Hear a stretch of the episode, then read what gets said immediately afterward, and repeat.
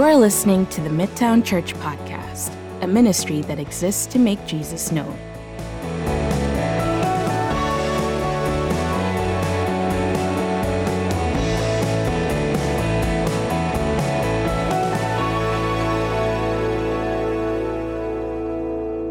If you have a Bible, turn to 1 Corinthians chapter 15. We're in a, uh, a series on this letter, but as you know, or at least many of you know, we've jumped ahead. We're in a resurrection series called Raised. 1 Corinthians 15 is often referred to as the resurrection chapter. It's the Bible's most in depth, deep dive look at the resurrection of Jesus and the implications for us. And so we've really just slowed down, spending seven or so weeks in chapter 15. We're looking at verses 20 to 28 today. But before we do anything else, let's, let's pray. Uh, Father, um, uh, your servant David writes in Psalm 119 Open my eyes that I may see the wondrous things from your word. And that's my prayer this morning as well. Show us the wondrous things today from your word. Um, I, I, pray against all distraction this morning, uh, even good distraction, even things we're really fired up about. Those are good things. We're to enjoy them, but they too can take our eyes off the most important thing, and that being our eyes set on you. So I pray against even good distraction, but certainly the hard distractions, the things that maybe we're carrying that are burdens. I pray that as we go to your word, not that we would ignore those things, but that we would help uh, to see them through the promises and assurances that are ours in Christ. So guide us, lead us, illumine your word today for all of us. In Jesus, your name I pray. Amen. I think we all know what pet peeves are. You know what a pet peeve is? I think we all know that, right? I think uh, even if you don't know how to describe a pet peeve, you have them, I'm sure. Um, pet peeves are those annoying habits, either from another person or maybe a whole group of people. Uh, bad customer service is a pet peeve of many, many people. If you if you kind of Google it. For me, one of my greatest pet peeves, if you came up to me, got anywhere close to me, and you started cutting your fingernails, that sends me through the roof. I, I, cannot stand fingernail clipping at all. In fact, I so detest it that when I clip my own fingernails, I go outside of my house and do it just to save my family from it. Uh, loud chewing. Loud chewing is one of those things that grates, at least on, on some people. Uh, one, one pet peeve that shows up in my life every once in a while, I've, i think I've gotten better at dealing with it, is negativity, people who are negative. You know, Debbie Downers, right? Eeyore type people only see the bad in things, the problems that could arise. That kind of drives me a little bit batty because of my personality is more like everything's going to be great, right? I'm that a 30,000 foot view guy. It's going to be great. Don't worry about it. We'll figure it out. We'll figure it out as we go. But what I've discovered over time, as I hopefully have matured at least a little bit, is what I have determined in the past as being negative really oftentimes can be prudence. Uh, it can be wisdom. Uh, there are really important people that have spoken into my life, and I'm sure yours, that have pointed out those things that perhaps you should take in, keep in mind and, and take consideration of, that you should be aware of. Last week's text, I don't know if you picked it up. Last week's text was really negative. It was a negative text. Let me remind you take a look at verses 13 and 14. Paul writes, But if there is no resurrection of the dead, then not even Christ has been raised. And if Christ has not been raised, then, and what Paul does in last week's text is he lays out the negatives. If Christ has not been raised, then our preaching is in vain, our faith is in vain, our witness is false, our faith is futile, our sins are unforgiven, the dead are lost forever, we are without hope. Lots of negatives. That was last week's text. And rightly so. Because this is the case. If the dead are not raised and if Christ is not raised, then these negatives are what we face. But look at verse 20, the first verse of our text. But in fact, Christ has been raised from the dead. Love this. Love this verse. This is positivity. Lots of positives in verse 20. In fact, that phrase is translated indeed in the NIV and is written in the present tense form, and it means now, at this very moment. The resurrection of Jesus, what Paul is saying, is a present day reality. That's why on Easter I will say, He is risen, and you will say, You guys are money. Fantastic. It's a certainty. And with that certainty, Paul moves from the negative to the positive and shows us how the resurrection of Jesus serves us in three ways. I'll give you two today. We'll pick up things with the third next week on Palm Sunday. So here's the first way the resurrection of Jesus serves us it serves us as a first fruit. Take a look at verses 20 to 23. But in fact, take it to the bank. Christ has been raised from the dead the first fruits of those who have fallen asleep, dead, fallen asleep, dead. For as by a man came death, by a man has come also the resurrection of the dead. For as in Adam all die, so also in Christ shall all be made alive. But each at each in, excuse me, his own order. Christ the first fruits, then at his coming, those who belong to Christ. What is a first fruit? Well, last week, if you were here, Tim touched upon it, but let me go a little bit further with you and take you to the book of Leviticus, chapter 23 specifically. My goal today is to make you fall in love with the book of Leviticus. Take a look at what is written in verses 10 and 11. Speak to the people of Israel and say to them, when you come into the land, that's the promised land, the land of Canaan, that I give you and reap its harvest, you shall bring the sheaf of the firstfruits of your harvest, harvest to the priest, and he shall wave the sheaf before the Lord so that you may be accepted. Note that. So that you may be accepted. When does this take place? On the day after the Sabbath, the first day of the week. The priest shall wave. Lots here. And if you don't see Jesus in that yet, I'll make you see Jesus in a couple minutes in that because Jesus is all over that. But before we go there, pretty straightforward instruction to the people of Israel. Before the Israelites harvested their crops, they were to bring a sample from it, a sheaf, and present it before the Lord as an offering, a sacrifice of sorts on behalf of the larger harvest. What is a sheaf of wheat? Well, we've got a picture for you. That is a sheaf of wheat. Now, that sample represented the rest of the harvest. It was a first fruit from the harvest. What is a harvest? We've seen that, but I'll give you now. That's the harvest. So we have a sheaf, we have a harvest, and with, hear me, with that sheaf presented by the priest, it its offering consecrated or it made holy or it made acceptable the rest of the harvest.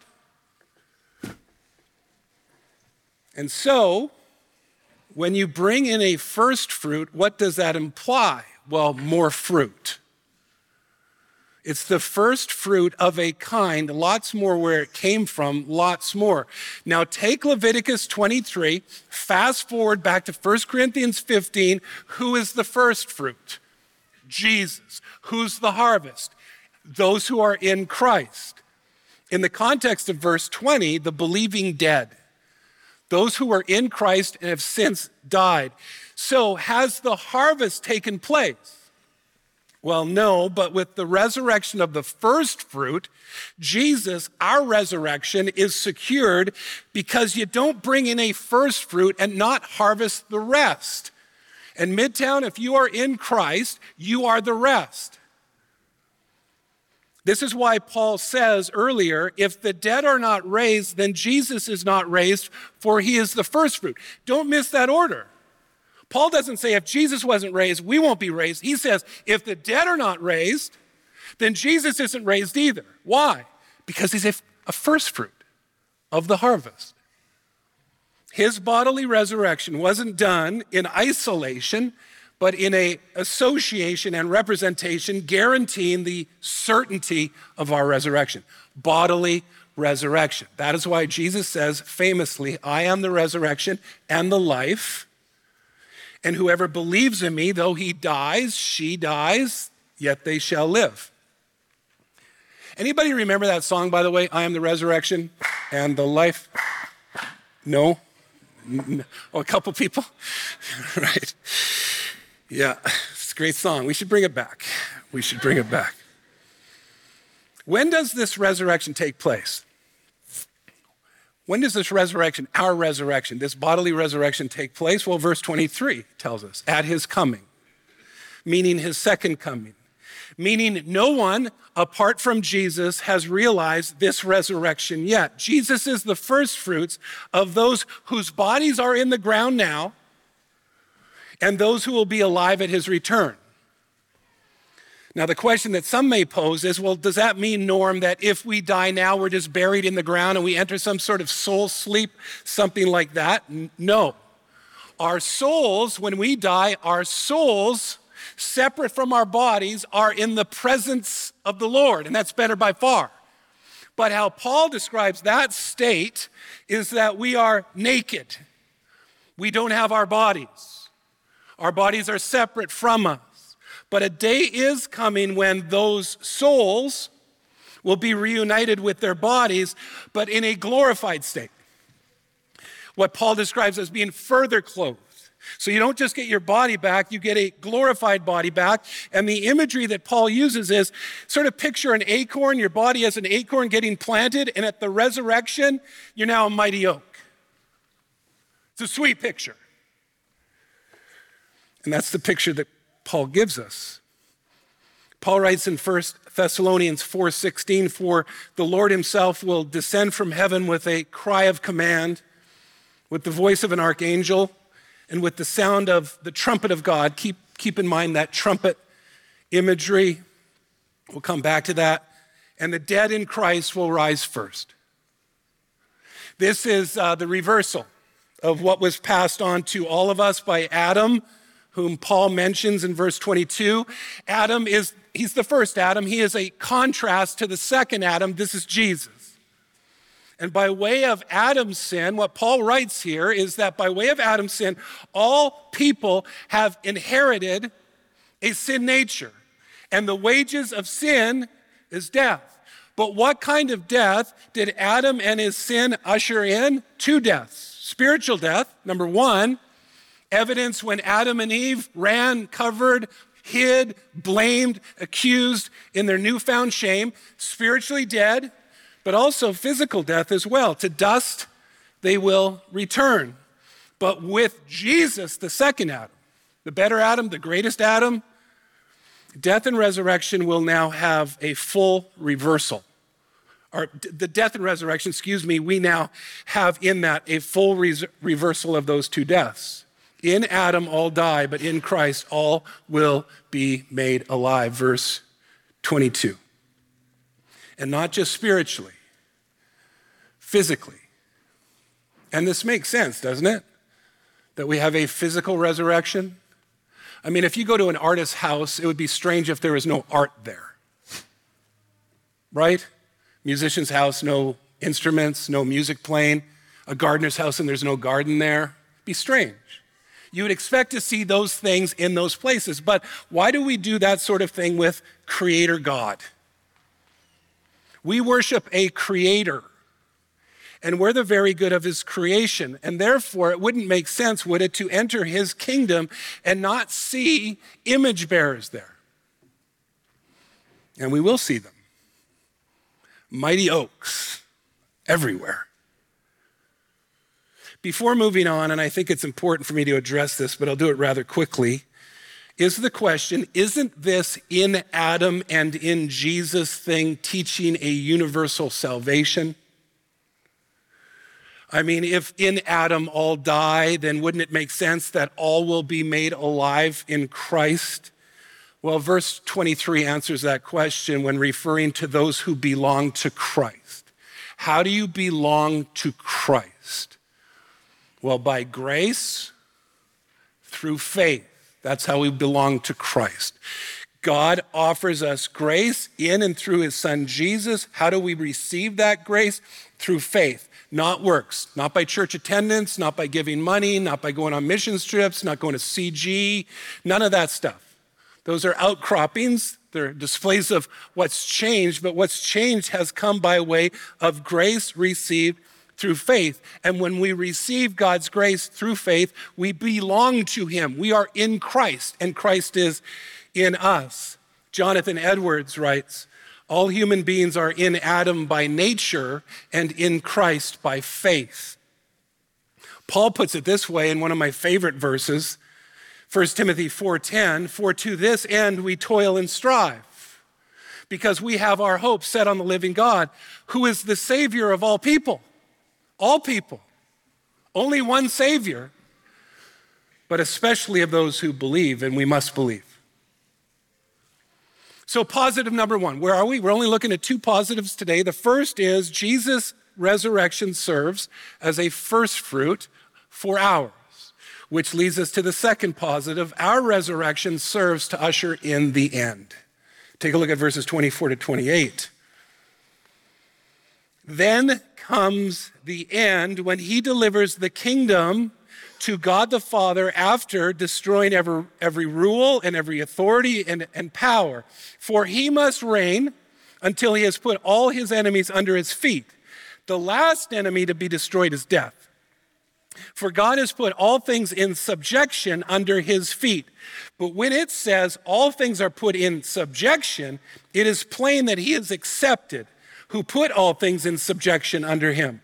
When all things are subjected to him, then the Son himself will also be subjected to him who put all things in subjection under him. That God may be all in all. You thoroughly confused? A lot of subjection. Let me see if I can. Let's focus on some, some big things here um, and not get too caught into the weeds. Uh, these five verses, 24 to 28, drop us into an eschatological discussion. Big word just simply means study of last times. Uh, uh, eschatos, last things, furthest things, so study of end times. And it records in broad strokes the full restoration of the cosmos in five verses. This is the full restoration of the cosmos where the work given to Jesus to complete has now been completed, finally and fully accomplished. What is that work? Life, right? Perfect life. Life, death, burial, resurrection, ascension, coronation, rules at the right hand of the Father. Complete, finally, fully accomplished. And, and that's what it's describing, and with that, life, death, and resurrection, two important things take place. One, our enemy has been disarmed.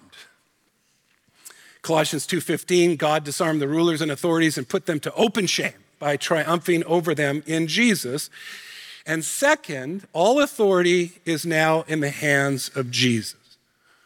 As he says in the Great Commission, all authority in heaven, on earth, and under the earth has been given to me by my Father. Jesus says in Matthew 28 18, including authority over death, including your authority and my authority. If you have any authority in life at all, parent, coach, boss, it's borrowed authority. Jesus gave it to you because all authority is His. So if all authority is His and He lets us have some for a time, we have to honor Him with our authority. That's the sidebar. But all authority is His, including authority over death. But although the future is certain, and it is certain, and all things necessary for salvation are complete, and all authority is in the hands of Jesus, the full redemption story hasn't played itself out, but one day it will. But before that takes place, what Paul writes here is that all enemies, every rule, authority, and power need to be destroyed. Who are these rulers, authorities, and powers? Well, Satan and his minions, because flesh and blood is not our enemy. There, there, there's a behind the scenes power and work at hand. Satan and his minions and the spirit of this age that they propagate and people buy into, those are our enemies. And what's the final enemy to be taken care of? Well, verse 26 tells us death. Paul writes there the last enemy to be destroyed is death. And who held the power of death? Well, Satan did, but only under the sovereign rule of God. Satan is on a leash, he's bound on a leash now. And how was the power of death defeated? Really important question. How was the power of death defeated? Well, Hebrews 2, verses 14 and 15 tell us through death, Jesus destroyed the one who had the power of death, that is, the devil, and delivered all those who, through fear of death, were subject to lifelong slavery. Death was destroyed by death and rising from it. Power destroyed in perfect weakness. See, Jesus didn't destroy the devil by wielding a sword like Peter wanted to. He destroyed, he destroyed death and the power of death by taking the nails. Oh, the wisdom of God. The wisdom of God. But people still die, right? People still die today, every day. All of us are going to die unless Jesus comes first. But in the fullness of time, death, all death will be no more, finally and forever defeated. And that time comes at the return of Jesus when all those in Christ are raised from death physically. Our resurrection serves to usher in the end, the end of this age. And when that takes place, Jesus will deliver the kingdom back to his Father. What, is, what do we need to know about that kingdom? Well, really quickly, let me give you a handful of things that stand out about it. One, it's, it's a fully set free kingdom. It's fully redeemed, no, no effects of sin on it at all. Uh, Romans 8:23. It's a kingdom number 2 that in spite of delivering it to his father, it's a kingdom where Jesus will still reign. Uh, Revelation 11:15, the kingdom of the world has become the kingdom of our Lord and of his Christ, and he shall reign forever and ever. John Calvin writes God is ruler, but his rule is actualized in the man, Jesus Christ. A third element of this kingdom is that it's a kingdom everlasting to everlasting. It's an eternal kingdom, as Gabriel said to Mary about Jesus, of his kingdom there will be no end. Next, it's a kingdom where Jesus' role as mediator is finished. We will walk by faith no longer, but by sight, and the dwelling place of God will be with man. He will dwell with them, and they will be his people, and God himself will be with them as their God. And lastly, it's a kingdom where all things that stand opposed to God will be banished. He will wipe away every tear from their eyes and death will be no more, neither shall there be mourning, nor crying, nor pain anymore, for the former things have passed away. That's what it's like. Who is fit for such a place? Well, only those who are resurrected, glorified, and further clothed. Further clothed in the imperishable. And that only comes by being in Christ. Over the next two weeks or two gatherings on Palm Sunday and Good Friday, we'll, we'll be looking more intently at our resurrected bodies. When do we receive them? What are they like? Why are they necessary?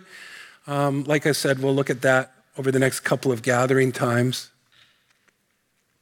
As we begin uh, to wrap up and make a turn for home in this message, what's the purpose for all of this?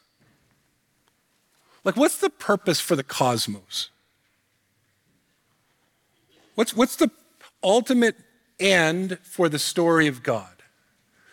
Well, the answer is found in verse 28. When Paul writes, When all things are subjected to him, then the Son himself will also be subjected to him. That's the Father who put all things in subjection under him. That's Jesus. And here's the end that God may be all in all. There's our answer.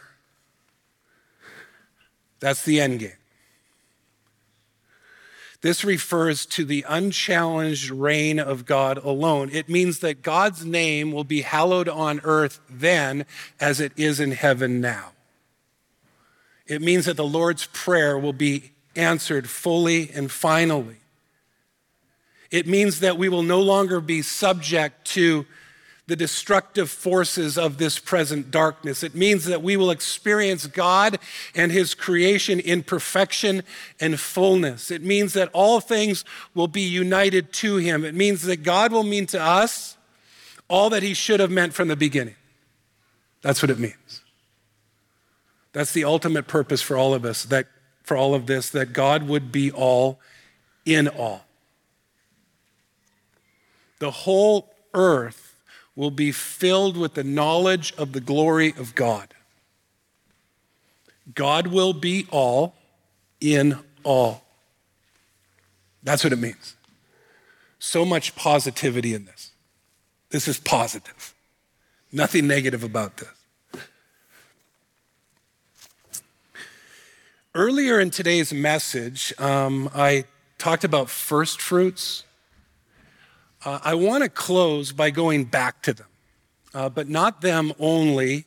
For the of, feast of first fruits was just one of seven yearly feasts that the Jewish people observed. And don't miss that it was seven. That's not accidental. If you know anything about numbers in the Bible, numbers are important. Seven is a number of completion, creation, it's a number of God. So there were seven feasts Feast of First Fruit is one of them. Where are these seven feasts found? Leviticus 23. Remember, I took you there earlier and I said, I'm going to make you fall in love with the book of Leviticus, at least chapter 23. What are these seven feasts? Well, the first feast is actually the Sabbath. Sabbath, Sabbath keeping is a part of the seven feasts. Happen weekly. Friday night, their days were counted evening to morning. So days started in the evening, evening Friday night to evening Saturday night. They celebrated the Sabbath. They observed the Sabbath. What did you do? Well, you rested, but you remembered as well. You remember two things specifically about God. God is our creator. He worked six days, rested the seventh, and He's our redeemer. He set us free from our bondage to slavery from Egypt. That's what the Jewish people, in observance of the Sabbath, were to remember. Next was the yearly feast of Passover. Yearly. When did this take place? It took place every year on the 14th day of the month of Nisan in the evening. It was a meal. Took place yearly on that day, like I said, every year. Uh, Nisan was the first month of the Jewish calendar. Passover was a meal that told the story of the first Passover.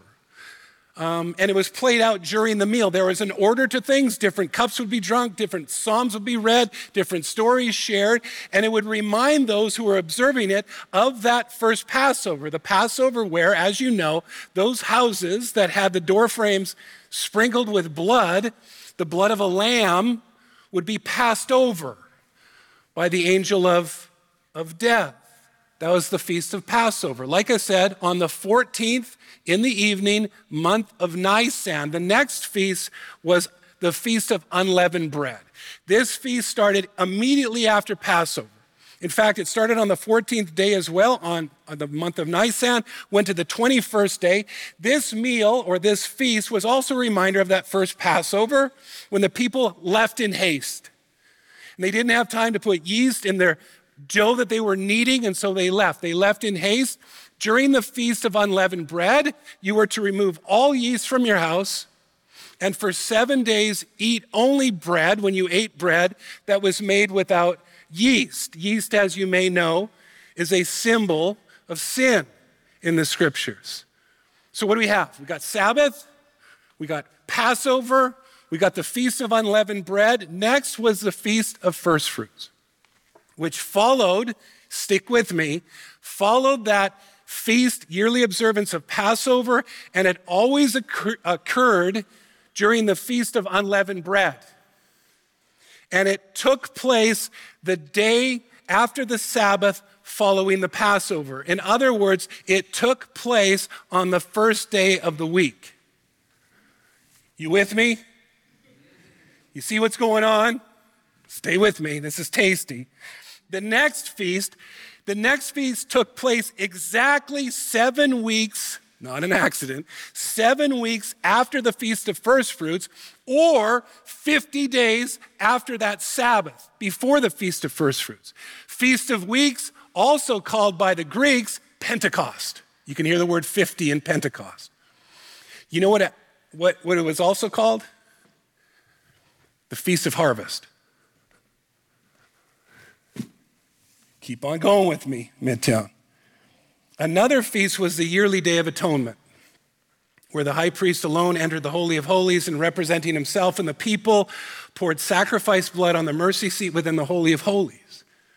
A yearly reminder of the necessity of a sacrifice for sins and that only one person can go on behalf of the people.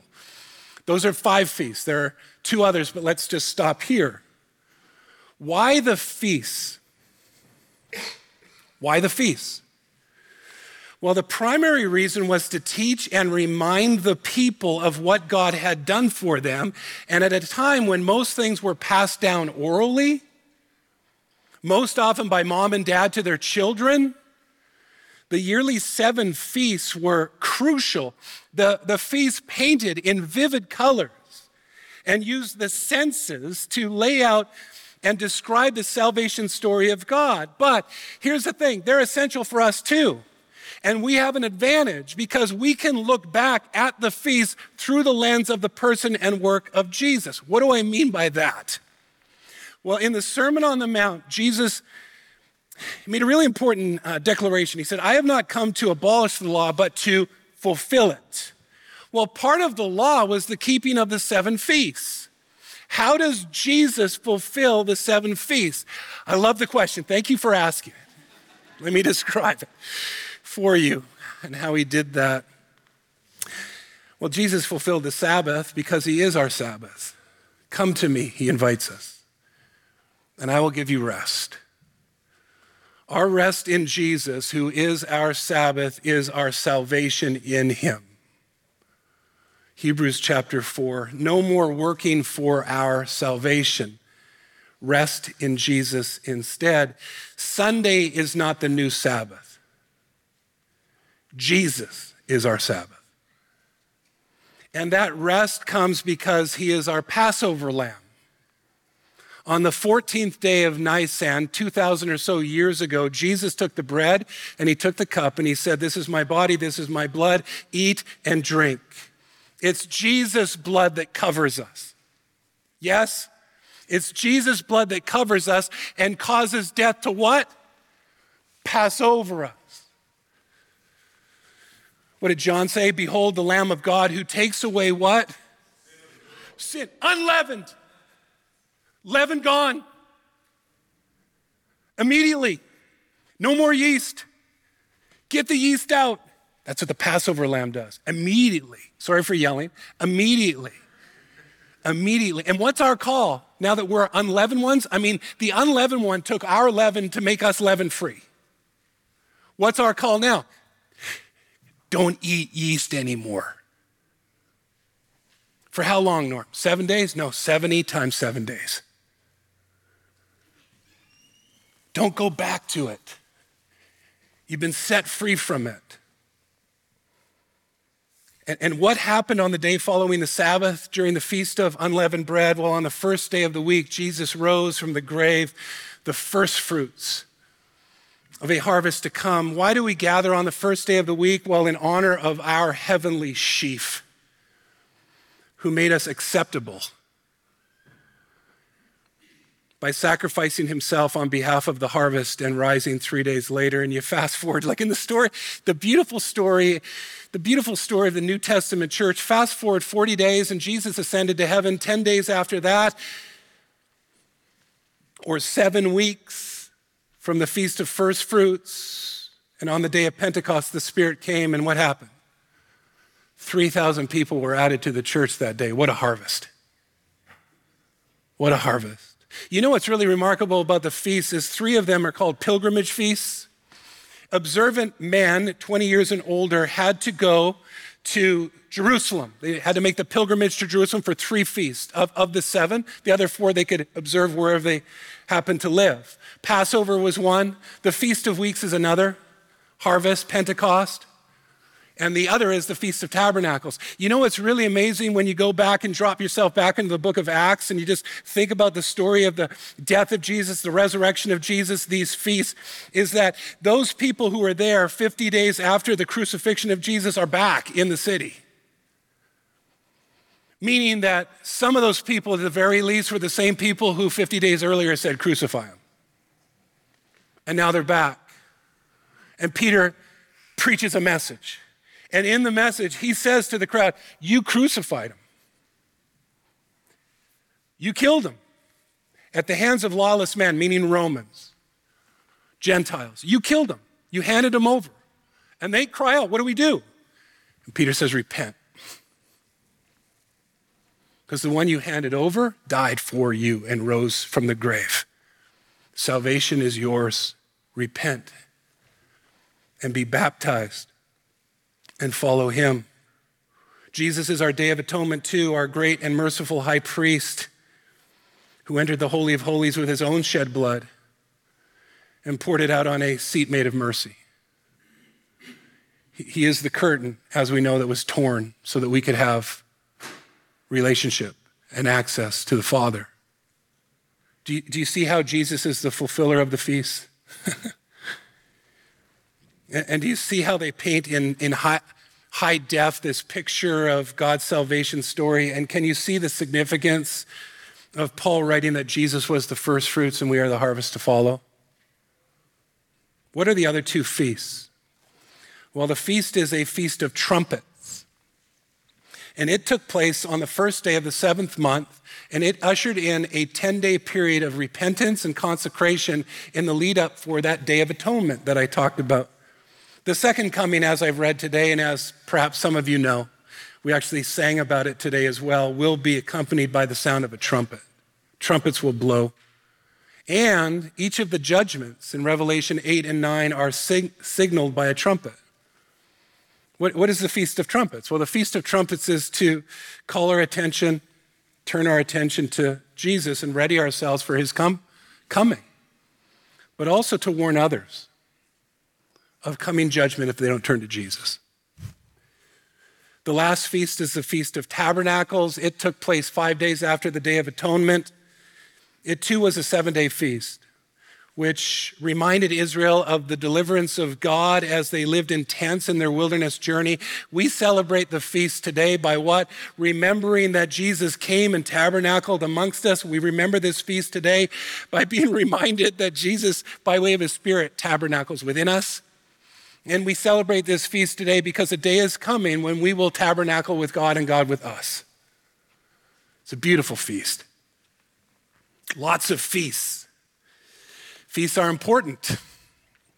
Feasts uh, tell stories, feasts paint pictures, feasts are experienced with our senses, and they are experienced within community. And so, does it surprise you, Midtown? That of all things Jesus calls us to remember him by, that he gave us a feast.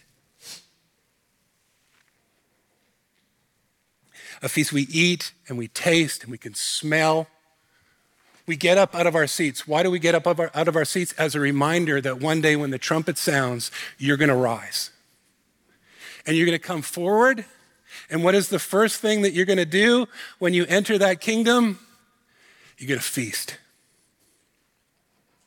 So let's feast together. Let's feast together. Let me pray for us, and then I'll lead us into our a time of, of feast. Our Father, thank you for sending your, your Son, sent in love for the world. And Jesus, thank you for becoming one of us, a first fruit of the harvest to come. Thank you for sacrificing yourself for the harvest so that the harvest would be found acceptable. Jesus, thank you for being our Sabbath rest, our Passover lamb, our first fruits, and we, your harvest. Thank you for being our atonement offering, bringing us to God. Jesus, we long as well to hear the trumpet sound and to and to enter the everlasting where the dwelling place of God will be with man and where God will be in all. In the meantime, may we be people found faithful in telling others of your return. In Jesus' name I pray. Amen.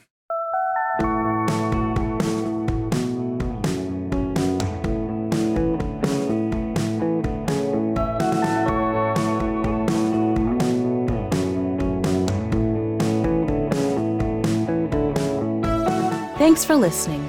For more information about Midtown, please go to midtownchurch.com.